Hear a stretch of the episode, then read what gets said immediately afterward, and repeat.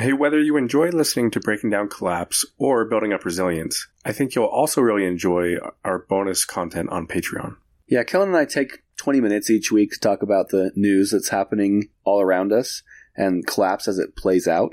We like to have a little fun with it, but also make sure that you're aware of what's going on in the world of collapse. We look forward to having you join us there.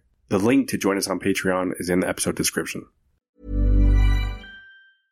Imagine the softest sheets you've ever felt. Now imagine them getting even softer over time. That's what you'll feel with Boll and Branch's organic cotton sheets. In a recent customer survey, 96% replied that Boll and Branch sheets get softer with every wash. Start getting your best night's sleep in these sheets that get softer and softer for years to come. Try their sheets with a 30-night guarantee. Plus, get 15% off your first order at bollandbranch.com. Code BUTTERY. Exclusions apply. See site for details. Hi, I'm Daniel, founder of Pretty Litter. Did you know cats tend to hide symptoms of sickness and pain? I learned this the hard way after losing my cat, Gingy. So I created Pretty Litter, a health monitoring litter that helps detect early signs of illness by changing colors, saving you money and potentially your cat's life. Pretty Litter is veterinarian developed, and it's the easiest way to keep tabs on your fur baby's health right at home. Go to prettylitter.com and use code ACAST for 20% off your first order and a free cat toy. Terms and conditions apply. See site for details. Ready to pop the question? The jewelers at Bluenile.com have got sparkle down to a science with beautiful lab grown diamonds worthy of your most brilliant moments. Their lab grown diamonds are independently graded and guaranteed identical to natural diamonds, and they're ready to ship to your door. Go to Bluenile.com and use promo code LISTEN to get $50 off your purchase of $500 or more. That's code LISTEN at Bluenile.com for $50 off. Bluenile.com code LISTEN.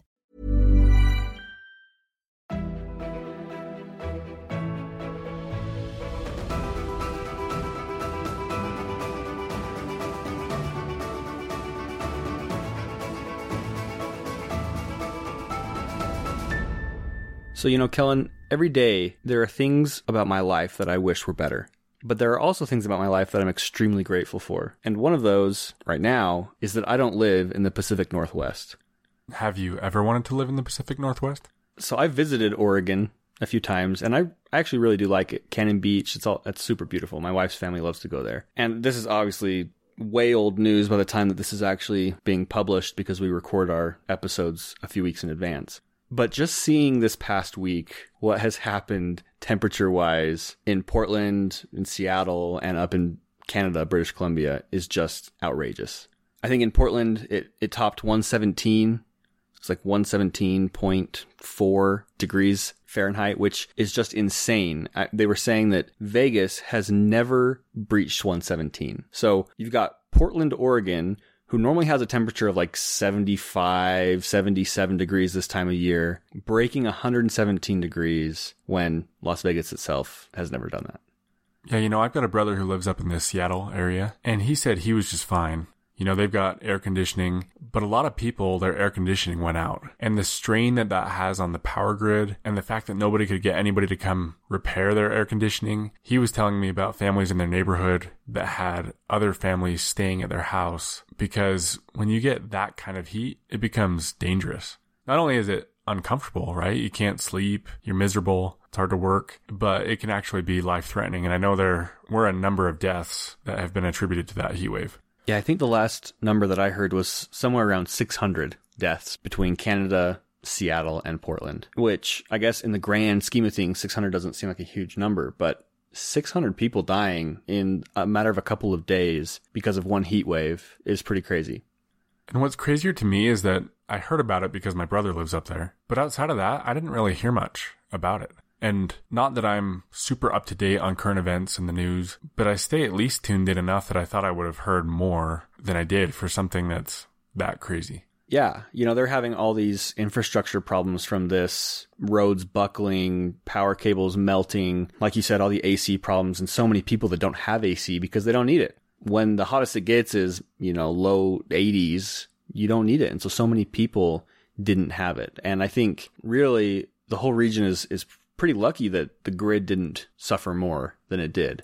Even though, like you said, there were some that, that lost power and, and lost access to AC. But like you said, it's just crazy that this stuff isn't more mainstream. There was a town in Canada called Lytton, and I'm not sure that I'm pronouncing that right, but it's a small town, and they recorded, I believe it was the highest temperature of the entire region. And I don't remember exactly what it was, but it was very high. And they ended up like the next day having a wildfire spark that destroyed most of the town. And then beyond that, they were saying there was some crazy number of thousands of lightning strikes that were caused because of the smoke from the wildfires created some sort of like fire clouds that induced these insane thunderstorms. So I don't I don't understand how any of that works. But it's like you're getting into like apocalyptic style stuff we're talking about. And yet I only found that out because of the collapse subreddit, you know, reading articles on it there when I think most people have absolutely no idea that that even happened. And it makes me wonder how many other bizarre and crazy things are going on all around the world. And they're things that probably never reach our ears here in the US.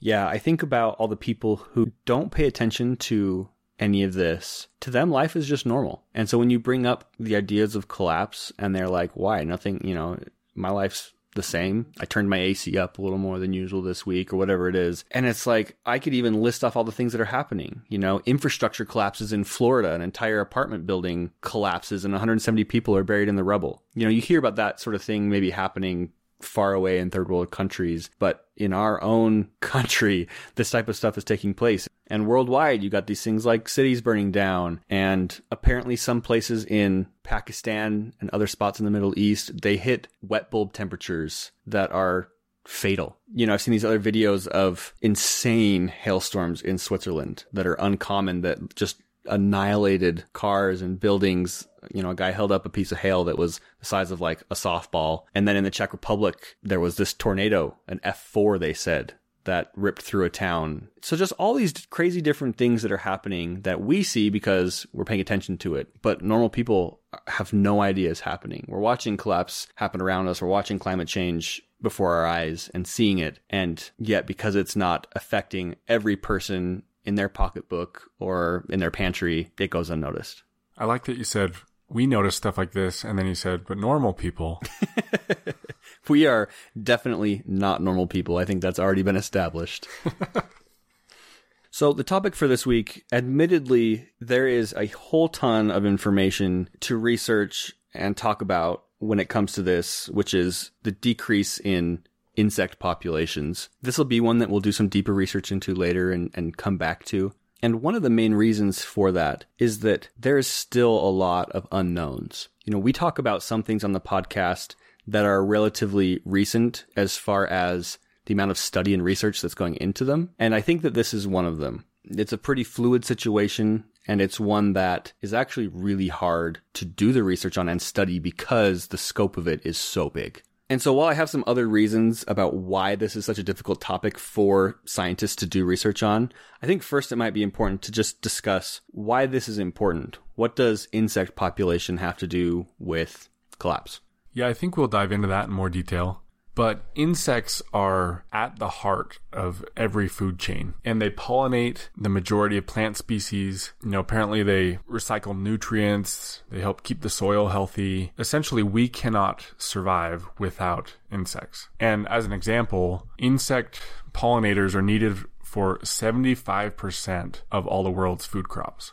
And in a world where we talk about, you know, by 2050 needing to produce twice as much food to feed the population, it's a fact then that we need insects to continually flourish to provide us with that food in the future. And it's pretty apparent that obviously if we're having less insects at a time when we're needing more food, then that is uh, dire. And it's crazy to think about just how many insects there are. Um, you know, we see insects, you know, the ants that crawl along the porch and the wasps, you know, that build their nests in the eaves, but we don't really have that much interaction with them. But it, this is crazy. If you take away plants and if you take away all the bacteria in the world, which make up 95% of our biomass, the remainder of that, the remainder of the biomass, insects make up half of that. So when you take into account all of the humans, all other animals, in existence on the earth, insects make up half of that biomass. Which is absolutely crazy because you think of how many fish are in the ocean and you think of all the birds. It just blows my mind to think that half of all biomass that's not plants or bacteria is insects. It's crazy. By the way, as kind of a side comment, I know you mentioned we don't have that much interaction with insects, but some parts of the world do. Obviously, the warmer climates, you know, there are lots of insects. I've commented in the past on this podcast that I spent some time in Mexico in a state called Oaxaca. I lived there for a while and people there eat a lot of bugs. And by the way, I'm sure during this episode I'm going to say bugs sometimes instead of insects. I know there's a difference, but I'm just lumping them all together. But these they call them chapulines. They're like these grasshoppers. And any market that you go to, they've got these big baskets full of them and you can buy them and they're for eating. And so I know that's not uncommon there. And I know there's many other parts of the world where it's not uncommon, but I can say I'm just really grateful that I live in a place that has all the seasons and there's cold winters because that means the cockroaches stay small. Yeah, I think I recall a story you, you told me once about eating cockroaches with your frosted flakes. Yes, my Zucaritas. Let's not dive into that.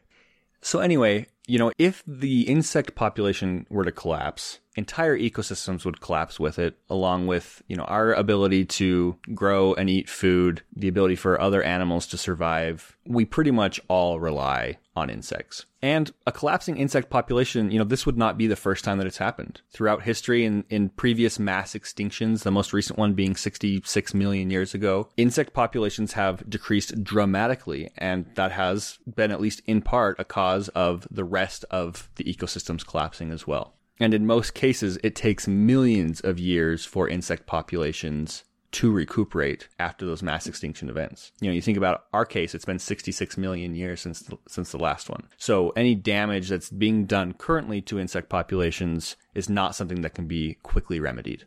Now, this is one of those topics where, like I said earlier, it's difficult to really get a grasp on how severe the issue is. There's a lot of challenges around the research and the studies to really be able to pin it down. We'll talk about this, but in some ways and in some places, insect populations are actually increasing. Certain places are getting hit worse than others. Certain insect types are getting hit worse than others. So we don't want to make it just sound like this crazy doomery, like, oh, all the insects are disappearing and in 30 years they're going to be all gone and we're going to be dead. That's not the case, but this is a really important piece to the overall picture of collapsing ecosystems. Yeah, I know at least a couple of years ago when some research came out, there were a lot of really alarming headlines. And there was all this talk about like an insect apocalypse or an ecological Armageddon. And others who were skeptical of that, you know, did their own research or gathered other research. And there definitely is conflicting research out there. And I think so much of that has to do with the complications. You know, there's flying insects, there's ground insects, there's water insects. And like you said, it's hard to measure and it's different in every area how those insect populations are being affected. So there are, they think, somewhere between 4 and 7 million unnamed species of insect, and around a million that we have named. So it's pretty hard to track a species and their decline when you don't even have a name for them yet. Obviously, in that case, you're not going to have any sort of historical information. So the types of information that we have to use are for the most well-known species and types of insects. And even for those, we don't have a lot of really historical data. There's some data that, that can be used, but to really get a definitive picture of what's happening has proven difficult. You know, another thing that makes it hard is that it's common for insect populations to fluctuate. So if we're tracking at one point in time where it's normal cyclically for there to be less of a certain type of insect, or maybe it was a particularly cold year in one location, you're going to get a lot of variance in those numbers. And so trying to track an overall trend when you have frequent fluctuations in between can be pretty difficult. And I might just mention that there's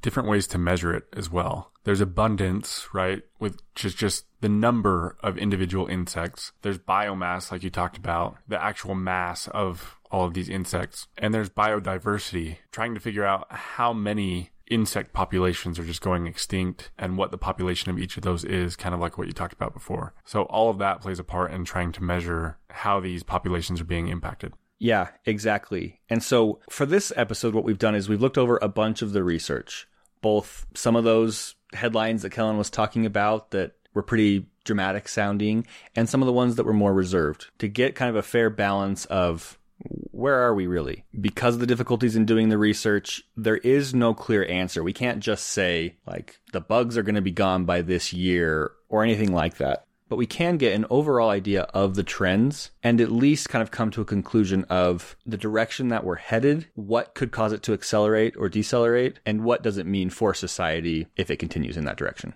So one of those studies, it was a meta-analysis where they took 16 different studies that had been done and kind of aggregated them together to get an overall idea. And so this was for beetles, dragonflies, grasshoppers, and butterflies. And so from those 16 studies, they found that populations had declined by 45% in the previous four decades.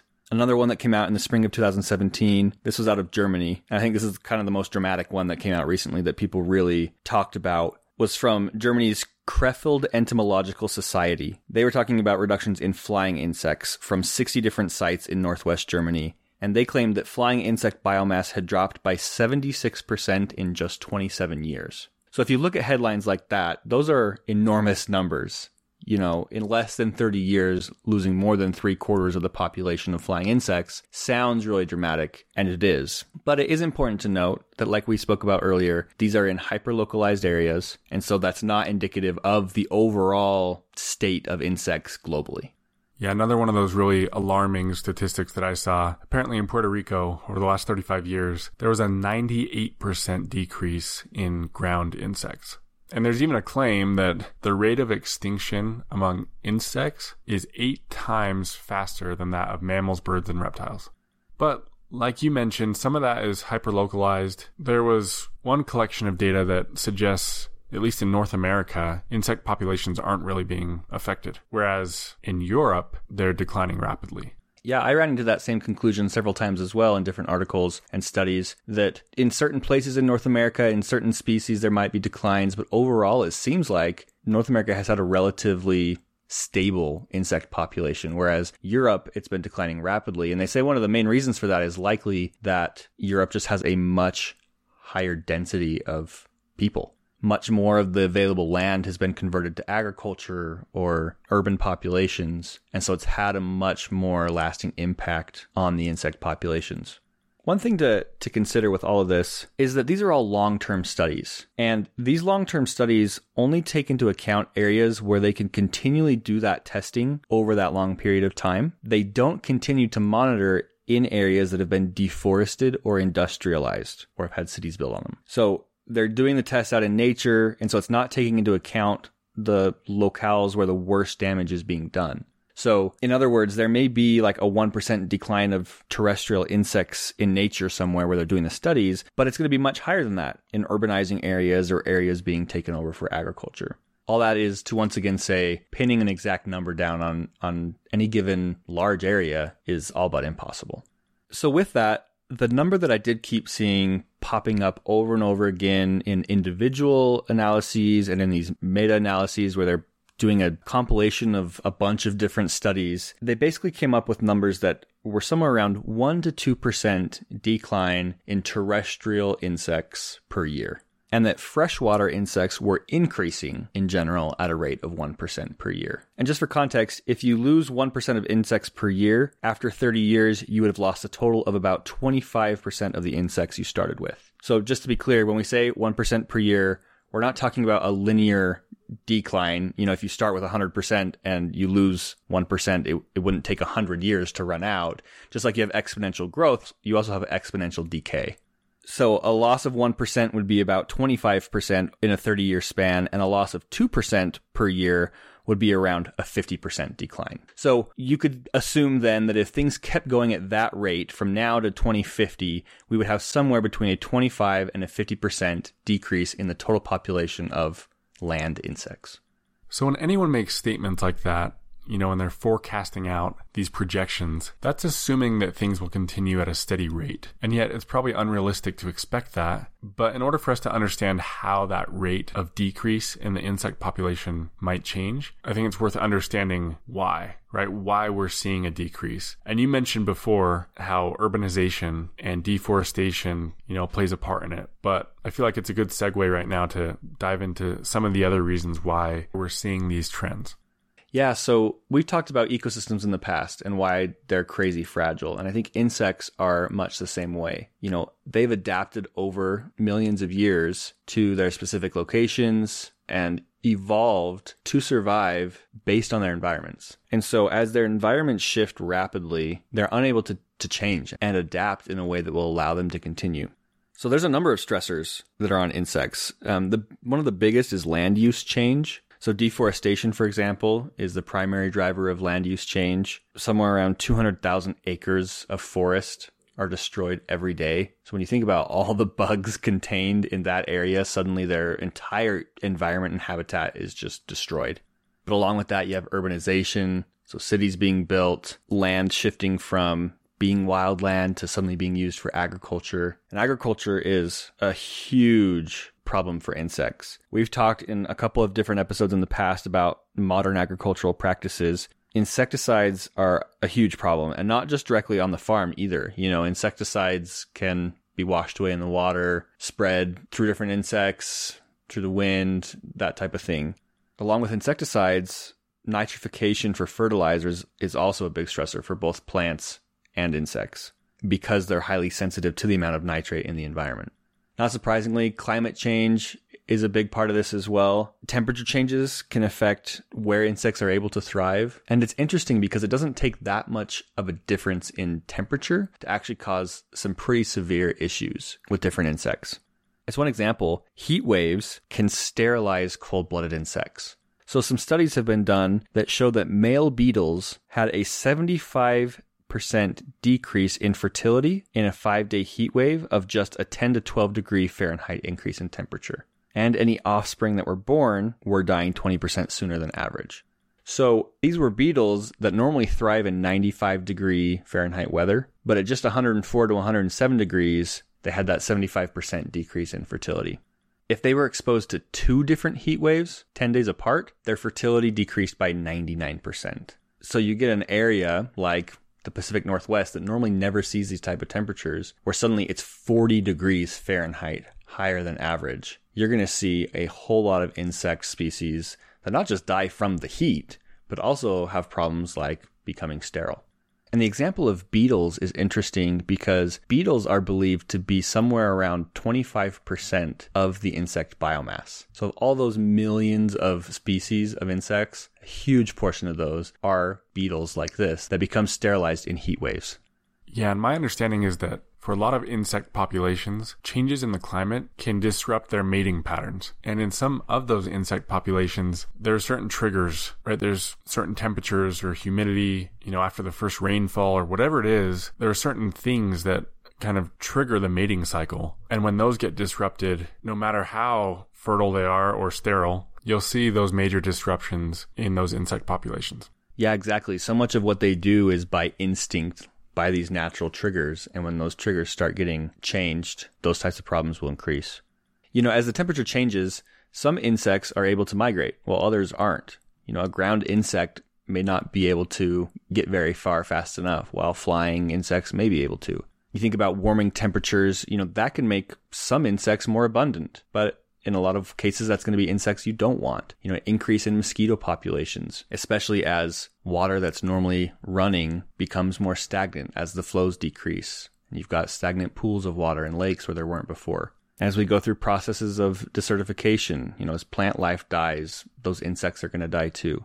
And we've learned with this heat wave this last week in the Pacific Northwest that no place is really safe people used to want to go to the Pacific Northwest because that was going to be one of the final safe havens from climate change where they had such consistent and great weather. And now we know that's not the case. People in the US used to say, or commonly, I guess, still do say, Canada is the place to go to avoid climate change. And yet you've got whole towns burning down, apocalyptic fire cloud thunderstorms happening in the month of June because of climate change. So just knowing that nowhere is safe and knowing that these problems are going to continue to get worse with climate change does leave plenty to worry about when it comes to the insect populations.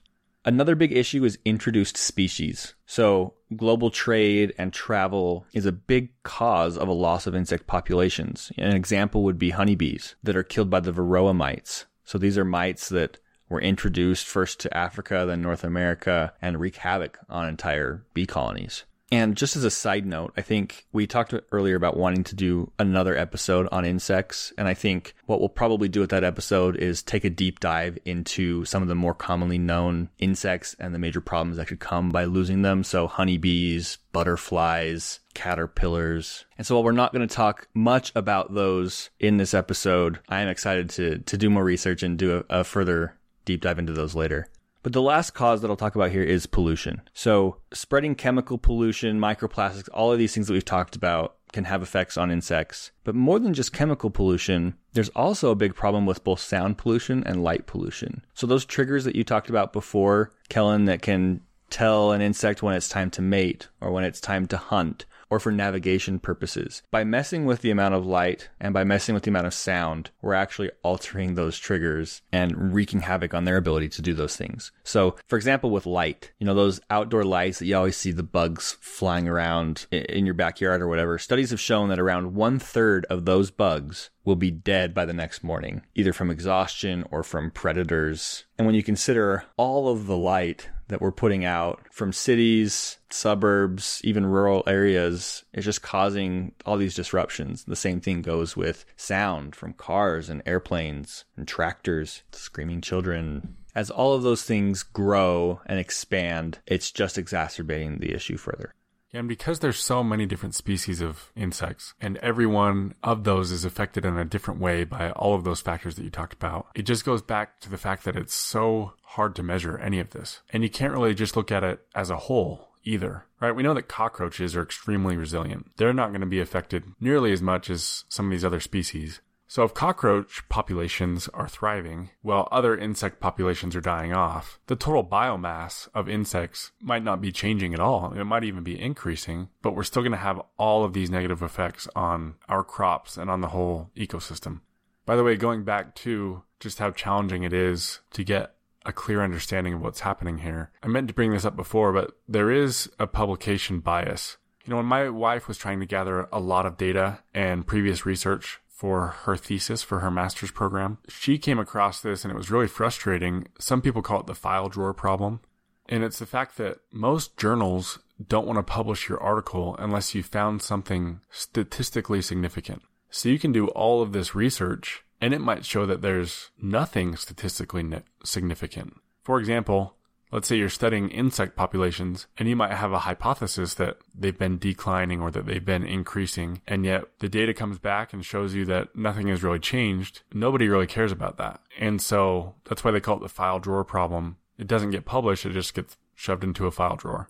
The problem is that you can then have 300 studies that didn't find anything statistically significant and nobody ever sees those, and you have one that does, and that's what everyone sees. So sometimes we get a biased perception of what's actually happening. And it's not anything malicious. There's no malintent. It's just kind of the way our system works.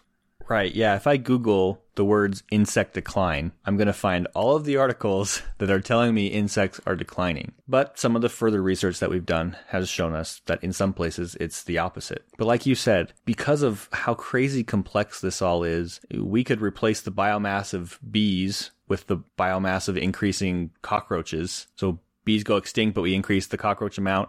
We haven't changed the biomass, or maybe the biomass has increased, but we've lost our pollinators, right? And that has a huge effect. And I think all of this just really goes to show that in the future, we may never have a really clear picture of what problems face us when it comes to insect populations. You know, we could have a major breadbasket failure in Europe with a severe famine that affects populations worldwide, and it could have all been caused because of the decline in a species of insect that we haven't even named yet. And because of the intricate web, you know, of the ecosystem and the food chain, that could have been what caused the decrease in yields to a point where, where there was a failure. And so to us, all we see is the consequences, but we don't really get to see the exact reason why. It's going to be really hard to say, oh, well, it's because there was a 78% decrease in bug X that this happened. And that's frustrating, right? Especially for a guy like me. I really like numbers. I like to be able to see that it says we're having a 1% decrease per year and be able to count on that. But I think that in this case, I don't get that luxury. Instead, we can look at what the stressors are and say it's pretty obvious that climate change is getting worse. Land usage change is intensifying with increased deforestation, with increased urban sprawl, with increased agriculture. We're using more and more fertilizers, not less. There's going to be more light pollution, more chemical pollution, more sound pollution. These problems are going to get worse. And in many cases, especially with climate change, exponentially so. So that estimated 1 to 2% decline per year is probably not going to remain at that. And the consequences of, of what that means for different regions, different locations, because of the loss of specific different insect species is yet to be seen. Yeah, and to your point, although some of these changes in insect population can have a huge impact on us, it's not always a direct impact if a certain type of pesticide kills a bunch of grubs in one area and those normally support a certain bird population and that bird population is what keeps another insect population under control, right? And you get all these layers and all of a sudden we've got crops failing, but we can't necessarily point it all the way back to that original cause. However, in other cases where there aren't quite so many steps, we can see some really alarming things. Like, we know that bees play a huge part in the pollination of our food crops, and in certain areas, we've seen a big decrease in bees. So it's a complex topic, but I think you bring up a really good point, which is that it's clear that the climate is being impacted and that we are having disruptions on ecosystems. And there's no way that all of that can continue without it having an effect on the insect population. And there's no way that the insect population can be affected without us in turn being impacted. Yeah, I think that's really well said. You know, to kind of end this, and this is obviously totally anecdotal, but it's just kind of sad for me. I feel like growing up, there was just so much more insect life around, even just, you know, in your own backyard. And maybe this is because I'm not a kid anymore out exploring, digging in the dirt and, and finding all these bugs, but it just feels like I used to be able to go outside and there would just be butterflies everywhere right? I could look out my window and, and probably see a butterfly somewhere flying around or, you know, praying mantises on the walls, caterpillars on the sidewalk. And now it's like I, I get ants that come in my house and there's wasps building nests in the eaves. But beyond that, it feels like there's just so much less. And I've seen a lot of anecdotal thoughts like that, you know, on the subreddit. People who are actually really involved in butterfly conservation or in beekeeping, you know, and they're saying, I've never had this happen this year, like four of my five hives all died, or, you know, we've seen a marked decrease in the number of monarchs in our backyard during their migratory period. There's so much anecdotal evidence that it seems like it is happening. But then you hear, you know, some of these research papers that say the biomass hasn't really changed in, in North America. Yeah, and it's funny because I think for most of us, the idea of less bugs in our life sounds great. Obviously, seeing beautiful butterflies and getting to examine these fascinating praying mantises. You know, I remember I grew up when I was little, I lived in Alabama, and at night there were fireflies, and they were so magical. And yet, on the other hand, mosquitoes, cockroaches, all these bugs that really drive us crazy, as much as we may not like them, they're still just as necessary to the sustaining of our ecosystem. And so, if I'm commuting somewhere, and normally on this drive, I always have to clean off my windshield because it gets splattered with bugs, and now I don't have to do that because the insect population is decreasing, that might seem great. And while that one little nuisance has been removed, from my life, indirectly, it might be causing a huge problem for society. So I think it's a topic that's worth being aware of. I'm glad we've covered it. It's been fascinating doing the research, and it's made me definitely more convinced that this plays a major part in this larger conversation around collapse. And I'm really excited to bring this topic up again later and talk more about it. As I mentioned, I think it'd be really great to get into some specific species that we do know a lot about. Just as one example, you know, I brought up monarch butterflies. A couple of decades ago, there were over a million monarch butterflies that would migrate every year in the US. And it's believed that they've gotten down as low as around 20,000. So a very dramatic decrease when it comes to things like bees. You know, I, I really am just excited to hash that out and get into a little further about some of the specifics. But like you said, this has been really awesome. It's been a fascinating topic to do research on. And as much as Kellen, I'm sure you'd like to never have to deal with cockroaches in your frosted flakes again, I think we could all agree that we're willing to sacrifice a little bit to keep our ecosystems and biodiversity alive. Great. So, for those of you listening, please become a patron our Patreon link is in the episode description. Please subscribe. Please leave us a review. We appreciate all the support. And we'll see you next week.